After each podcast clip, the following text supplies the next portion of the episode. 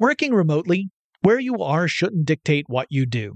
Work from the road by turning your vehicle into a reliable high-speed data Wi-Fi hotspot with AT&T in-car Wi-Fi.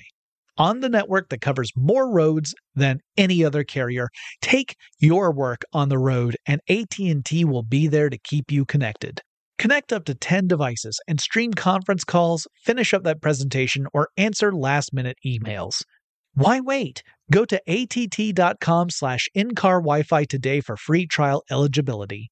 Based on independent third-party data, number of devices varies by manufacturer. Always pay careful attention to the road and don't drive distracted. Wi-Fi hotspot intended for passenger use only when vehicle is in operation. Compatible device and vehicle required.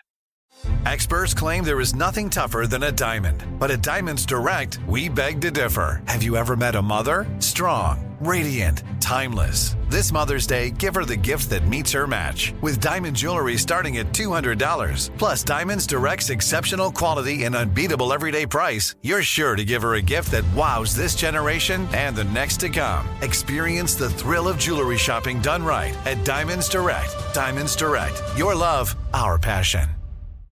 It's brand new, season two.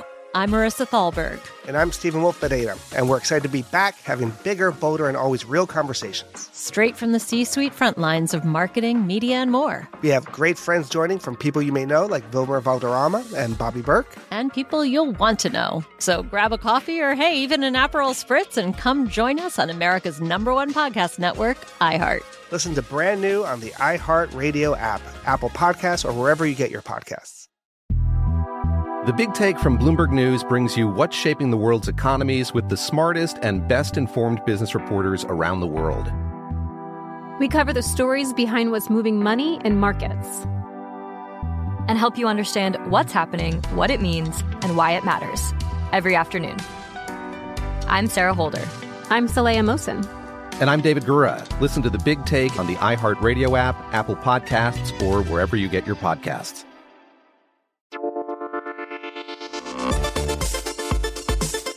Welcome to Tech Stuff, a production from iHeartRadio. Hey there, and welcome to Tech Stuff. I'm your host, Jonathan Strickland. I'm an executive producer with iHeartRadio, and how the tech are you? It's time for the tech news for Thursday, August 24th, 2023.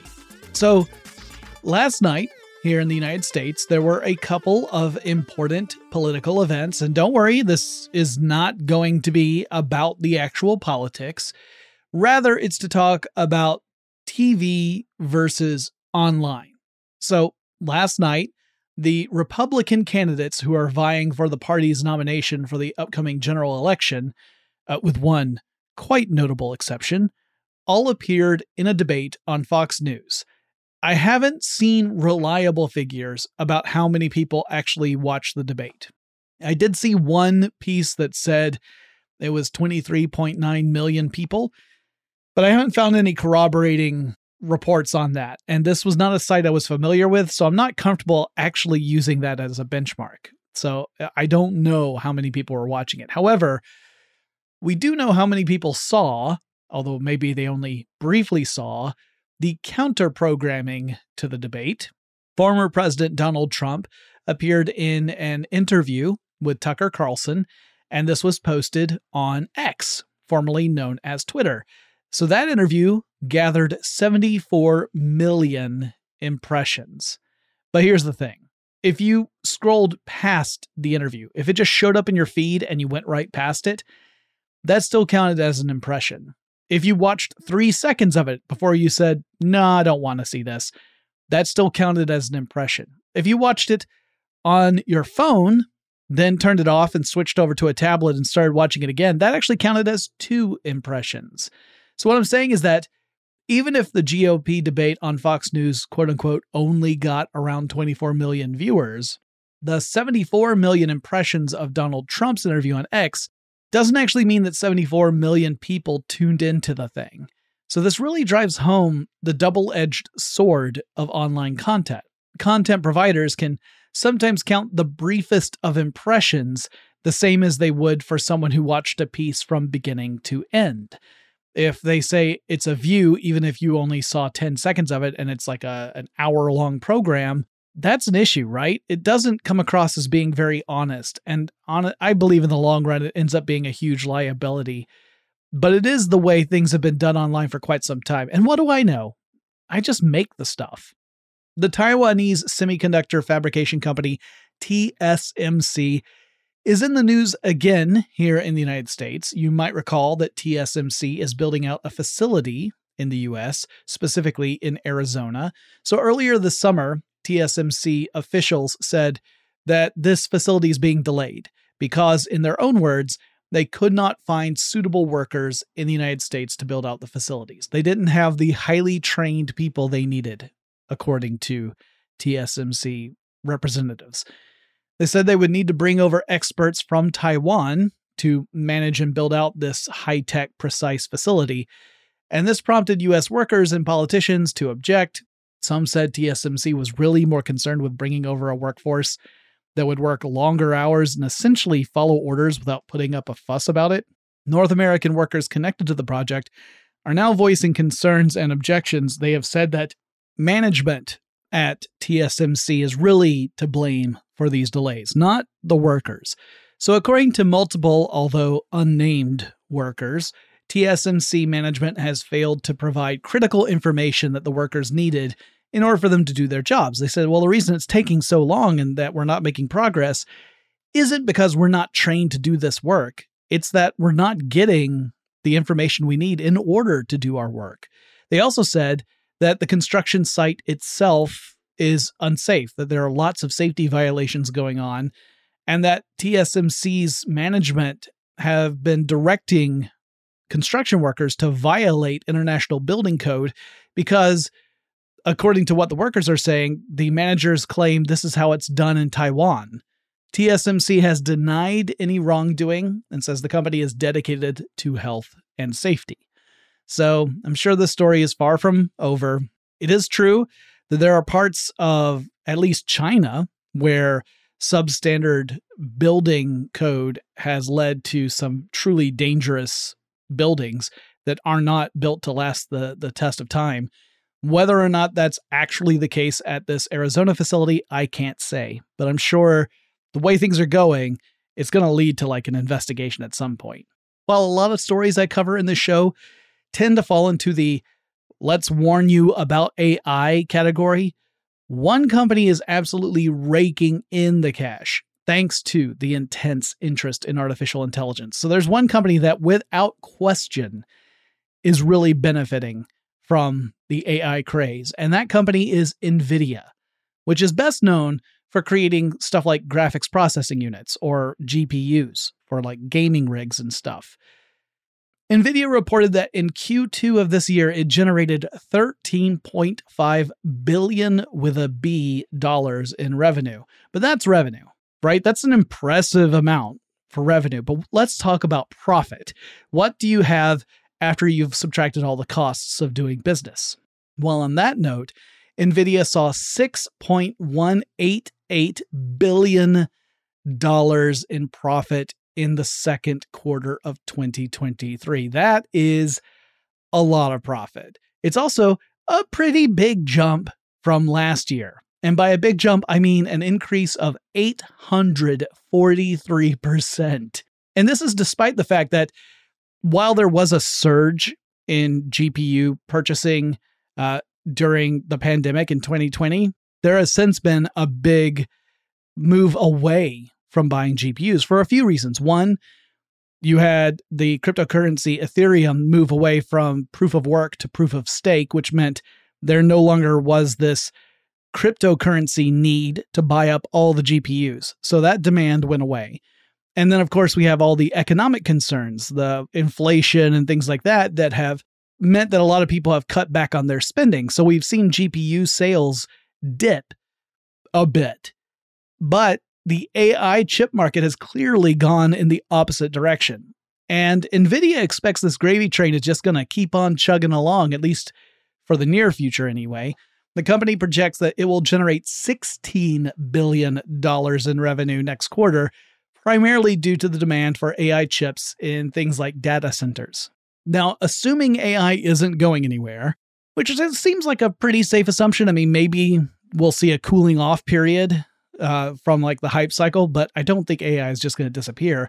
But this could mean that we're right now witnessing the moment when NVIDIA gets propelled into the next stage of becoming a corporate powerhouse, so to speak. Apple did a very not Apple like thing this week.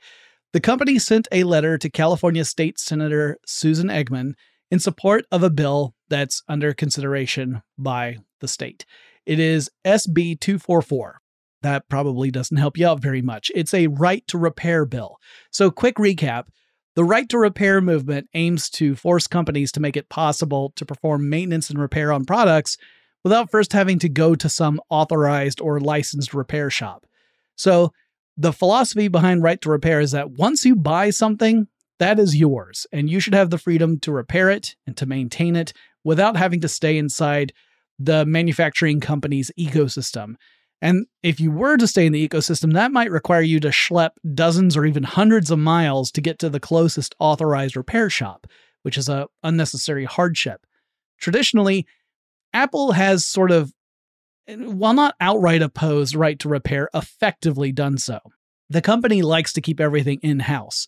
But Apple in the past, you know, has said that this is mostly for the consumer's own good. It guarantees a level of service that you wouldn't get elsewhere and it protects the customer. But critics have said it's really more about trapping the customer in a system that just keeps generating revenue for Apple.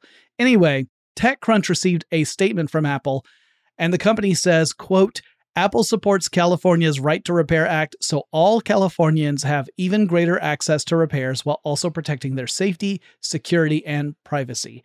We create our products to last, and if they ever need to be repaired, Apple customers have a growing range of safe, high quality repair options.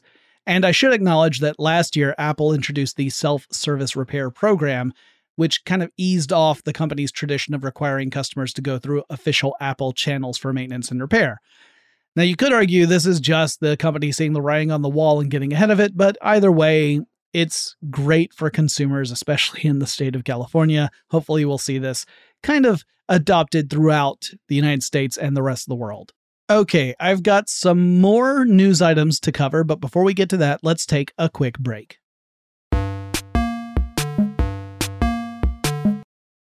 Working remotely, where you are shouldn't dictate what you do. Work from the road by turning your vehicle into a reliable high-speed data Wi-Fi hotspot with AT&T in-car Wi-Fi.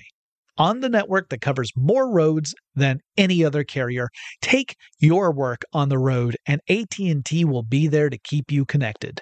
Connect up to 10 devices and stream conference calls, finish up that presentation, or answer last-minute emails. Why wait? Go to att.com slash in-car Wi-Fi today for free trial eligibility.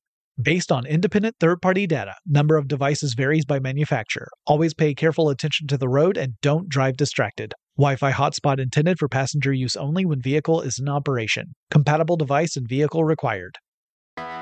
I'm Hannah Storm, and my podcast, NBA DNA with Hannah Storm, digs deep into the history of professional basketball, along with my own as one of the first female sportscasters. Now let's get you up to speed on what else happened around the NBA today. We talked to all sorts of people I interacted with, from Dr. J to Charles Barkley and recap iconic moments. Yes, he's got it. He here he comes.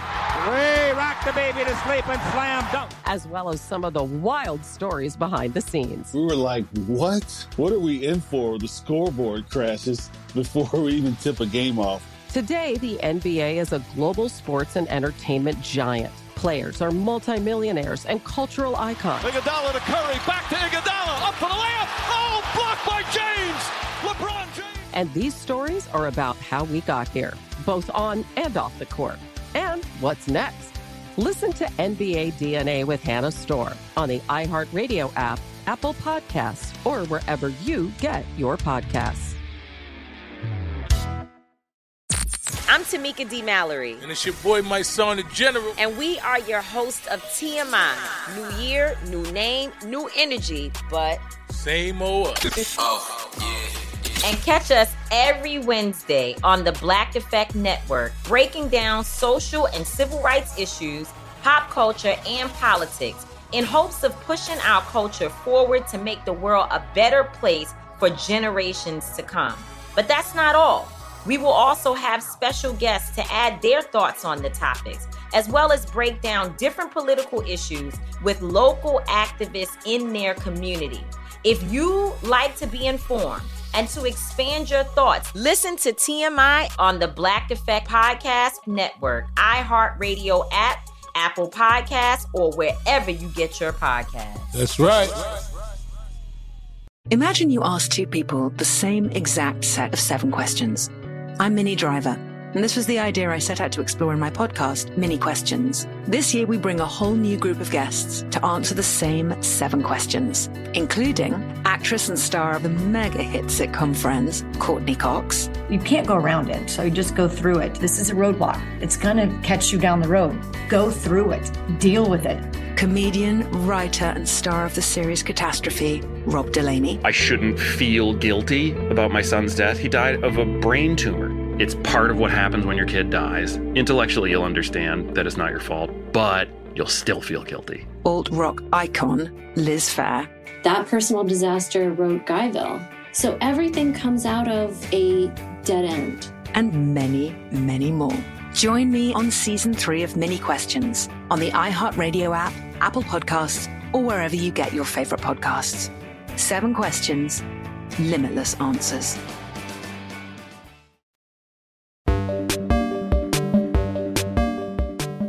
We're back. Tesla has been having a rather dramatic 2023. According to Yahoo Finance, Tesla's stock price was at $291 a share back on July 19th, but in the weeks following, the stock has lost nearly 20% of its value.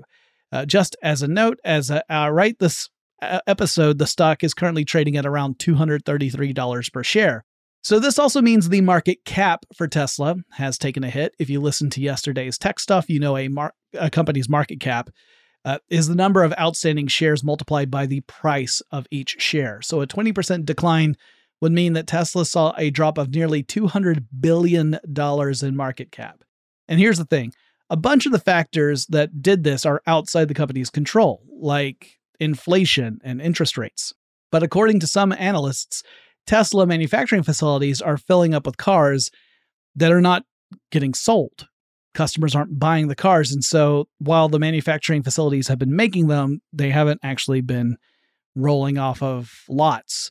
And that could potentially lead to Tesla having to make a decision like to cut costs on Tesla vehicles again. I think it's only fair to point out this is by no means the lowest that Tesla stock has been this year. So late last year, the stock actually hit more than $300 per share. But by early January, it was down to $113. So it has been a, a rocky road for the car company, and it's continuing to face economic pressures and increased competition in the EV marketplace. There's a hacker group called Lapsus, that's L A P S U S dollar sign, that has targeted some major companies, among them Nvidia. Uh, Uber is also another company. Rockstar Games, that's the video game company behind the Grand Theft Auto series. And it turns out these hackers are a bunch of teenagers in the United Kingdom. Their attacks have proven to be pretty darn effective. Uh, some members allegedly carried out hacking attacks while they were actually out on bail for charges of other hacking attacks. And while the group pulled off some attacks that seemed on the surface to be ransomware ploys, they weren't particularly dedicated to seeing those plans through to the point of, you know, actually collecting a ransom. They were more frequently doing stuff like infiltrating a company's systems, stealing a whole bunch of data, and then dumping that data on the web somewhere. According to investigators, the attacks that the hackers used were not particularly complicated, although they were often said to have been creative but they were really, really effective. And that doesn't speak highly of corporate security practices. A couple members of the hacker gang are already in custody. Uh, in one case, a judge has already ruled that that particular member is not fit to stand trial. So we'll see how this continues to unfold. For old folks such as myself who have fond memories of developing hand cramps while holding an Atari 2600's CX40 joystick, I got good news. The upcoming Atari 2600 Plus console is now available for pre order. It is $129.99. It will also come with a game cartridge that will contain 10 classic Atari titles, including Yars' Revenge. Fun fact the game designer who created Yars' Revenge would go on to make E.T. the Extraterrestrial, sometimes referenced as one of the worst games of all time, though it was not really his fault, but that's a story for another time. Other titles include the classic Adventure, uh, Missile Command is on there, Combat is on there, plus the Atari 2600 Plus console will be able to play any Atari 2600 cartridge. So, if you happen to have an old box full of Atari 2600 cartridges, guess what? They will be playable again on this machine. Uh, but if you have your collection in storage, no worries. You could go out and buy a Harmony cartridge. This is one that's created by hobbyists. And this cartridge plugs into Atari 2600 just as any video game cartridge would, but it has a port for an SD card. So what you can do is actually go and find the ROM, that's essentially the, the game files, for any Atari 2600 game you own, download it and save it to that SD card, put that into the Harmony cartridge and plug that into your Atari 2600 Plus, and then you can play the game. Now, technically, you can do that with any ROM of Atari 2600 games, not just the ones you own, but you're only supposed to do it if you own the game already, because doing so means that you're essentially making a backup of your media. That's legal. Just taking any ROM, not legal, because that's that's essentially piracy.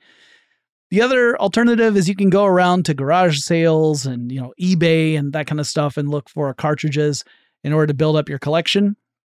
The cool thing also about the 2600 Plus is that unlike the original Atari 2600, uh, it can connect to a modern television through HDMI, so you don't have to find some weird janky adapter to make it all work. This does not mean that the games are suddenly going to look better than they did. They'll probably look worse because they're going to be on a much larger screen, but it will mean that they're playable. Uh, I think it's pretty cool. Although I suspect if I were to actually get one of these and, and play it, I might touch it maybe three times before never touching it again. Uh, unless I had Pitfall and or River Raid because those games slap. This week, Sony gave us more information about the PlayStation Portal, a handheld gaming device that will retail for $200. It has an 8 inch screen with 1080p resolution. It's got a refresh rate of 60 hertz. And it kind of looks like if you took this screen, you know, and you had it in landscape mode, and then you crammed the left side and the right side of a DualSense controller on either side of the, the screen.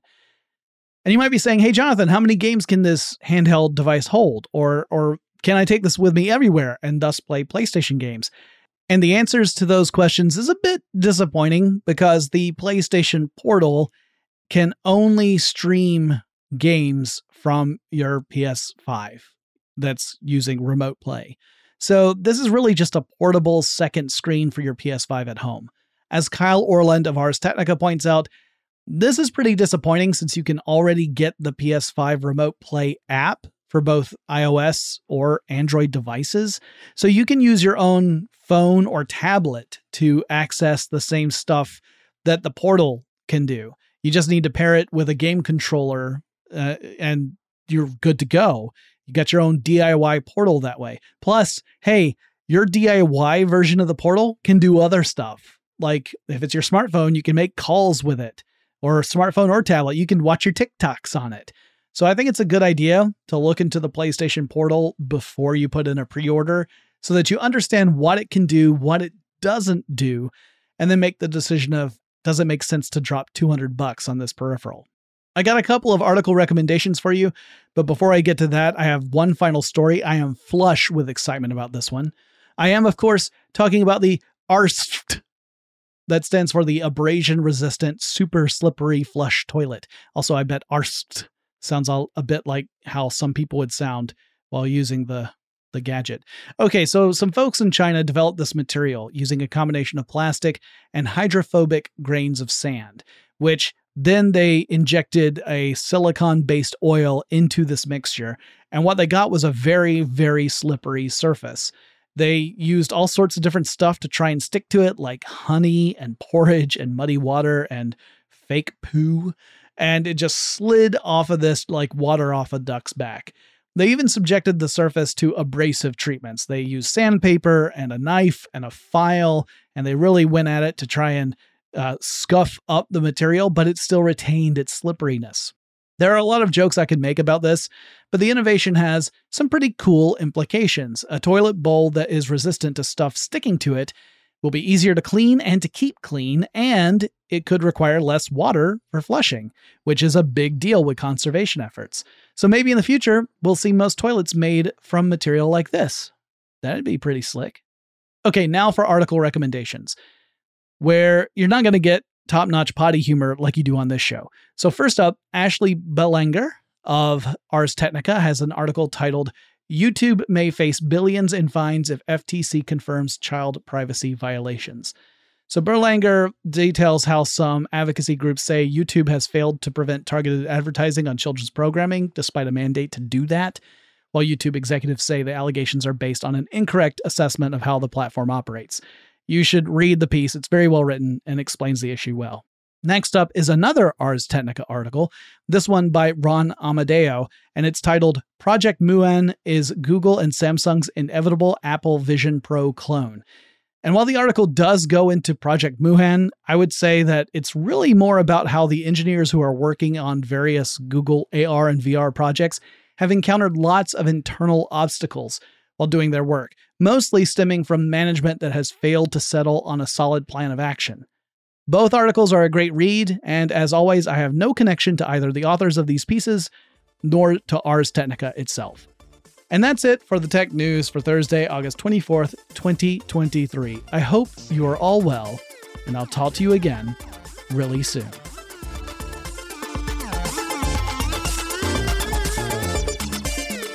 Tech Stuff is an iHeartRadio production. For more podcasts from iHeartRadio, visit the iHeartRadio app Apple Podcasts, or wherever you listen to your favorite shows.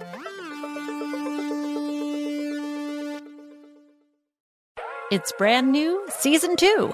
I'm Marissa Thalberg. And I'm Stephen Wolf Bedeta, and we're excited to be back having bigger, bolder, and always real conversations. Straight from the C suite front lines of marketing, media, and more. We have great friends joining from people you may know, like Wilmer Valderrama and Bobby Berk. And people you'll want to know. So grab a coffee or, hey, even an Aperol Spritz and come join us on America's number one podcast network, iHeart.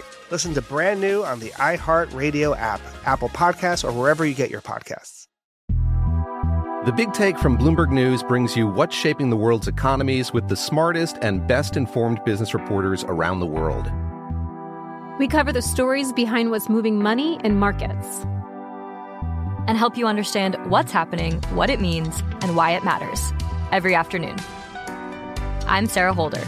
I'm Saleha Mohsin. And I'm David Gura. Listen to The Big Take on the iHeartRadio app, Apple Podcasts, or wherever you get your podcasts.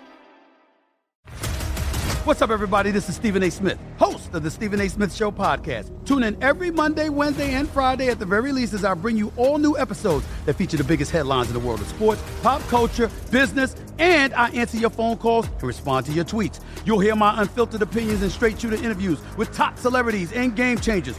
All that and more. So listen to the Stephen A. Smith Show podcast on the iHeartRadio app, Apple Podcast, or wherever you get your podcast.